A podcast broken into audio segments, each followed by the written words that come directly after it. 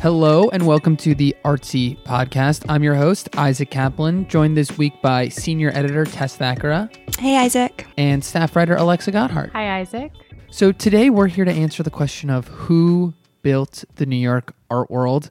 The scene today is by and large dominated by men, but some of the most prestigious museums, galleries, uh, salons, and more that really fostered New York's cultural scene in the 1920s and 30s were founded and run by women. Alexa, you explore this all too little known history in your recent piece. So, Alexa, what got you thinking about this topic? Well, it all started about a year ago when Tess and I went to a panel together. The panel was a conversation between four female museum leaders, um, directors in particular, in New York, and they discussed the dearth of female leaders in the arts. In particular, the dearth of female directors in museums. And it was a riveting conversation. And at the end of it, there was, of course, Q&A in which an artist named Andrea Geyer got up and said, Hey, this is a really important subject, but we're not talking about the female museum leaders who came before you. Why? She called it a collective amnesia that we have as a society when it comes to forgetting the accomplishments of women throughout history. Can you give me an example of one of the major New York institutions that was founded by a woman? The MoMA is maybe the most prominent example. It was founded by three women who were all art collectors, very pioneering art collectors in the early 1900s. And they were also responding to the Met, right? They were. So the Met in 1929 announced their European focused program. And at the time, they had already refused to accept donations of American art, not only contemporary American art, contemporary at that time, but also historical American art from some of New York's most prominent art collectors, who most of which happened to be women. And one of those included Abby Aldrich Rockefeller, who was with a name like Rockefeller, maybe obviously one of the wealthiest women in, in New York at the time. Then met up with two of her friends, also prominent art collectors, Mary Quinn Sullivan and Lillie P. Bliss, and together they founded the museum. And MoMA has actually never had a female director, right? That's kind of the really remarkable thing um, to me is that it was founded by three women, which is rarely talked about. I think is known in the art world, but little known in the mainstream. Um, and nonetheless, the institution has never actually been led by a woman, which is also true, I think, of some of the other museums you mentioned. I mean, the Whitney, also founded by a woman. Yes. Um, and she actually did, I think, install a woman called Juliana Force as the very first director, who was her assistant. But thereafter, the Whitney didn't have a female director. And but that to me is the really remarkable thing here is that women were so instrumental in founding these institutions, but yet it has remained so difficult for women to rise to the top and actually lead these institutions. How did the taste of these collectors uh, manifest in the institutions that they founded? Well, all of them, from Rockefeller to Bliss to Rebay to even Helen Clay Frick, they they all had very radical tastes for their time. They all collected art that their contemporaries and especially their husbands weren't interested in collecting or even balked at as scandalous. So in founding these institutions, they really set the tone for New York as a center for radical art, for the acceptance and celebration of, of radical art. And what kind of artists are we talking about? So they, they don't sound radical anymore. they sound like the great modernists that we all know. Artists like Picasso, Van Gogh, Duchamp, real canonic names now. But Alexa, am I right in sort of thinking that the husbands of some of these women were not nearly as accepting of these artists as the wives were, as these women were? Yeah, absolutely. Abby Rockefeller, for instance, her husband was not a fan of her collecting habits.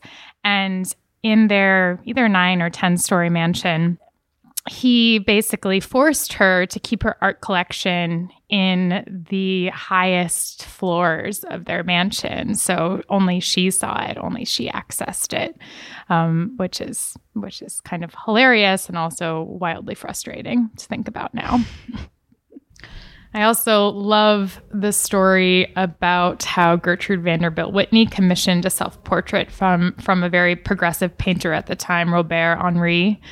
And in the portrait, she's lounging quite sensuously on a couch, gazing straight out at the audience and wearing pants. And she showed it to her husband, so excited. And her husband was like, No, that painting isn't entering our house. I forget what the exact quote was, but he refused to hang this painting in his, in his house because his wife was was shown wearing pants in it. So she was also a painter and she brought it to her downtown studio, which was actually the first site of the Whitney Museum called the Whitney Studios. And there she paraded it for all her artist friends. And now that portrait hangs in the Whitney all the time. So her husband must be pretty pissed about that from beyond the grave. Rolling in his grave. yeah. You talk in your piece, Alexa, not just about museum um, founders, but also the women that created galleries and um, fostered salons and really sort of developed the whole scene in the New York art world, including people like Peggy Guggenheim, Betty Parsons, both of whom, I mean, Betty Parsons is sort of credited with really giving abstract expressionism a platform in New York, regularly showing people like Jackson Pollock. And you could see abstract expressionism as the first real American art movement, um, you know, to have influence both within the States and all over the world. The other thing that a lot of these women did, Abby Aldrich Rockefeller, Betty Parsons, and Peggy Guggenheim in particular, is bring international art into New York and very controversial international artists at that. So, Abby Aldrich Rockefeller was actually the one who recommended that her husband commission Diego Rivera, obviously an overtly political artist, to create the infamous mural in Rockefeller Center, which I don't know if we know that story, but it like showed the evils of capitalism and Rockefeller, of course, hated it and they destroyed it. But th- but that's that's awesome that she yeah. told him to commission him. Yeah, she was she was a huge proponent of art that communicated the culture of her time and the issues of her time.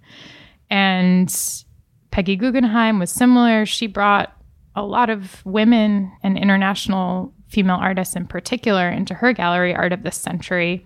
And Betty Parsons, too, brought a lot of a lot of artists from different minorities, which was incredibly rare at the time, Black American artists, Asian American artists, into her gallery's fold. You know, one question I had while reading the piece was if a lot of these very powerful and prominent institutions were founded by women, why they even even today uh, continue to be charged with showing predominantly men uh, mm-hmm. uh, from a certain time period, certain canon.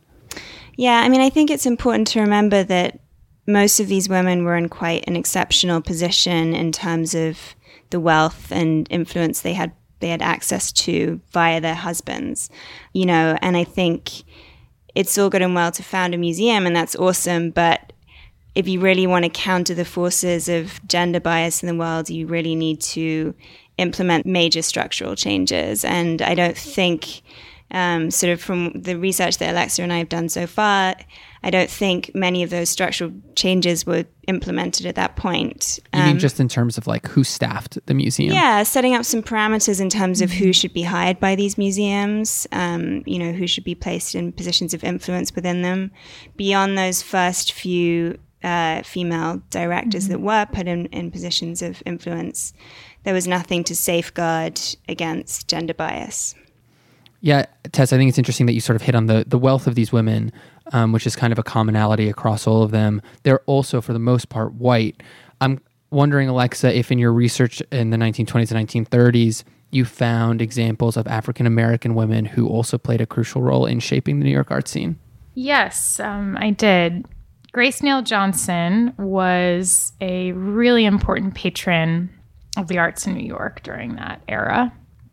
She lived in Harlem and she supported a lot of the African American artists and not only fine artists, but also writers, artists working in all mediums who were her neighbors, friends, colleagues in Harlem whose work was not being supported by the institutions founded by the white women in the city, by and large.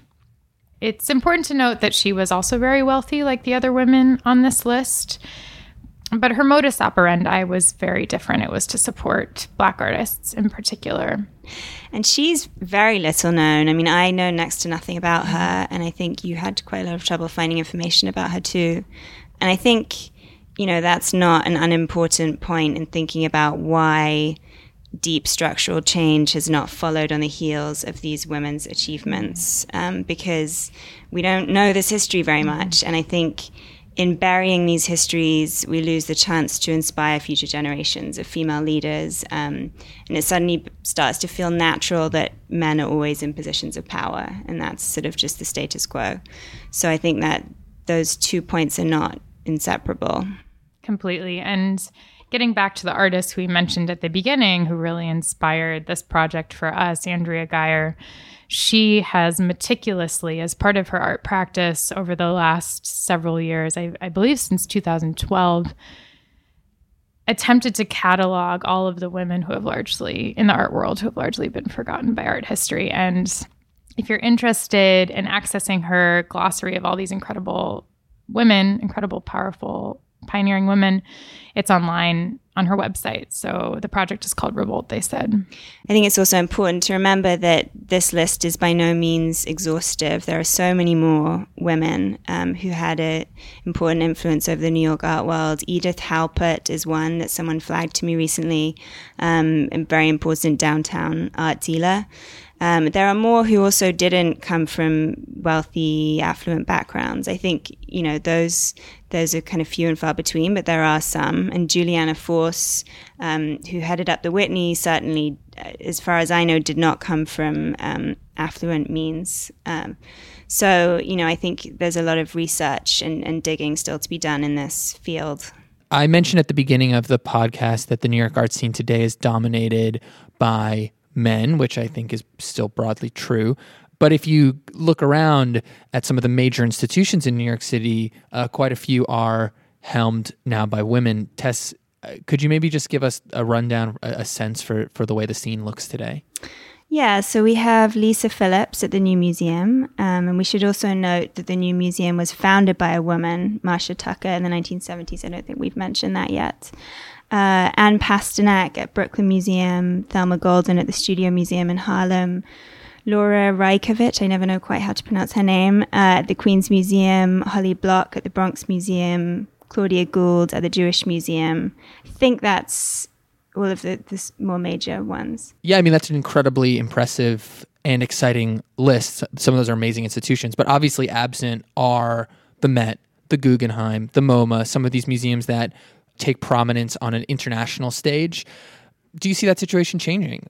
What what would need to happen for that? I mean, I think these museums need to implement real structural change and sort of, you know, the boards of these museums maybe need to just actively make the decision that the next di- director will be a woman. I think it needs to be a really active effort because otherwise these things just don't change doesn't happen. Yeah, and it's an interesting question because it kind of reminds me of the New York Times article that was recently published that interviewed women who almost became CEOs of major companies, and they said it's not really a, a pipeline question. There's there's actually like structural problems. It's not about needing just more qualified women. It's about rectifying things from from like the ground up in a more substantive way. But one one interesting thing is that the Met is currently looking for a director, and I know there have been some very prominent calls for them to appoint a woman um, a person of color, uh, someone other than the white man who has traditionally helmed the institution. I don't know. I'm not incredibly optimistic that they'll I won't hold so. my breath, yeah. but I mean, I think it does need to be a woman. I think they should just make that decision. It's not like there's a lack of qualified women out there. But you know, I think it's interesting too that someone like Lisa Phillips. I mean, there was this article in the New York Times recently about how she's, the, I can't remember the title exactly, but she's the most powerful woman in the New York art world, but is yet quite invisible. I mean, I think that's kind of a choice on Lisa's part, which, you know, I, I do think it's interesting and, and not surprising that a woman this is a huge generalization, but that a female director might not court attention as much as some of the male directors. I mean, you don't even have to look at other directors at other institutions. I mean, just think about Massimiliano Gioni, who's there. I think it's artistic director of the new museum. He's great. I think he's incredible and incredibly talented. But if you're thinking about the public face of the new museum, who pops up the most, it's, it's definitely more Massimiliano. Yeah, than, which you know is probably great for Lisa if she doesn't want that attention Yeah, to have someone sort of um, being more the um, public face. Right. I mean, but it, it, it does. It's it's worth also noting that we've been talking about directors, which are obviously not a, a panacea. Like you have to look at the curatorial staff. If your director is a woman. Uh, and the curatorial staff is mostly white men. I mean, that's still obviously a huge, a huge problem in terms of sh- what gets shown. And ultimately, I think that's what a lot of this question is about. You know, who, who are these museums choosing to exhibit? How are they representing art history? Is that equitable?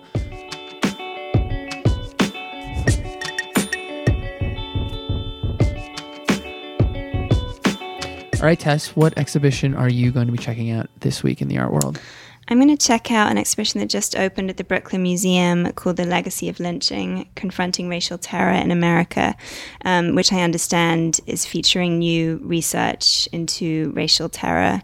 Um, as well as a, an exhibition that's been on there for a while, Black Radical Women, which I still haven't seen. So I'm going to be checking out those two. Alexa, what about you? I'm going to traverse the city and try to hit all 15 venues that are hosting the I Love John Giorno show. And John Giorno, if you don't know, is a really incredible spoken word poet who came of age in the 60s and has been very influential since. He's turning 80 years old this year, and his partner of 20 years, the sculptor Ugo Rondinone, organized this show, and it basically surfaces his wide ranging influence across New York, where he's from. I'm tired already just thinking about going 15. are they close together? Or they- Um, no, they're spread out. I'm going to be doing something much more relaxing, going to see the Calder exhibition at the Whitney after all our Whitney talk. The big deal about this exhibition, if you don't know, is that the mobiles, his famous mobiles, actually move. Like you're- they, they move. And Wow. mind blown. Um, I, no, I, I actually think it's going to be really cool. It's it's it's always interesting um, when you actually get to see kinetic art because my understanding is that it's it's actually quite bad for the art to to actually perform the function the artist originally thought it was supposed to do because it just wears it down really quickly uh, over time. All right, that's all we have time for this week. Thanks so much for joining us. Don't forget to rate and subscribe on Apple Podcasts or wherever you listen. See you next time.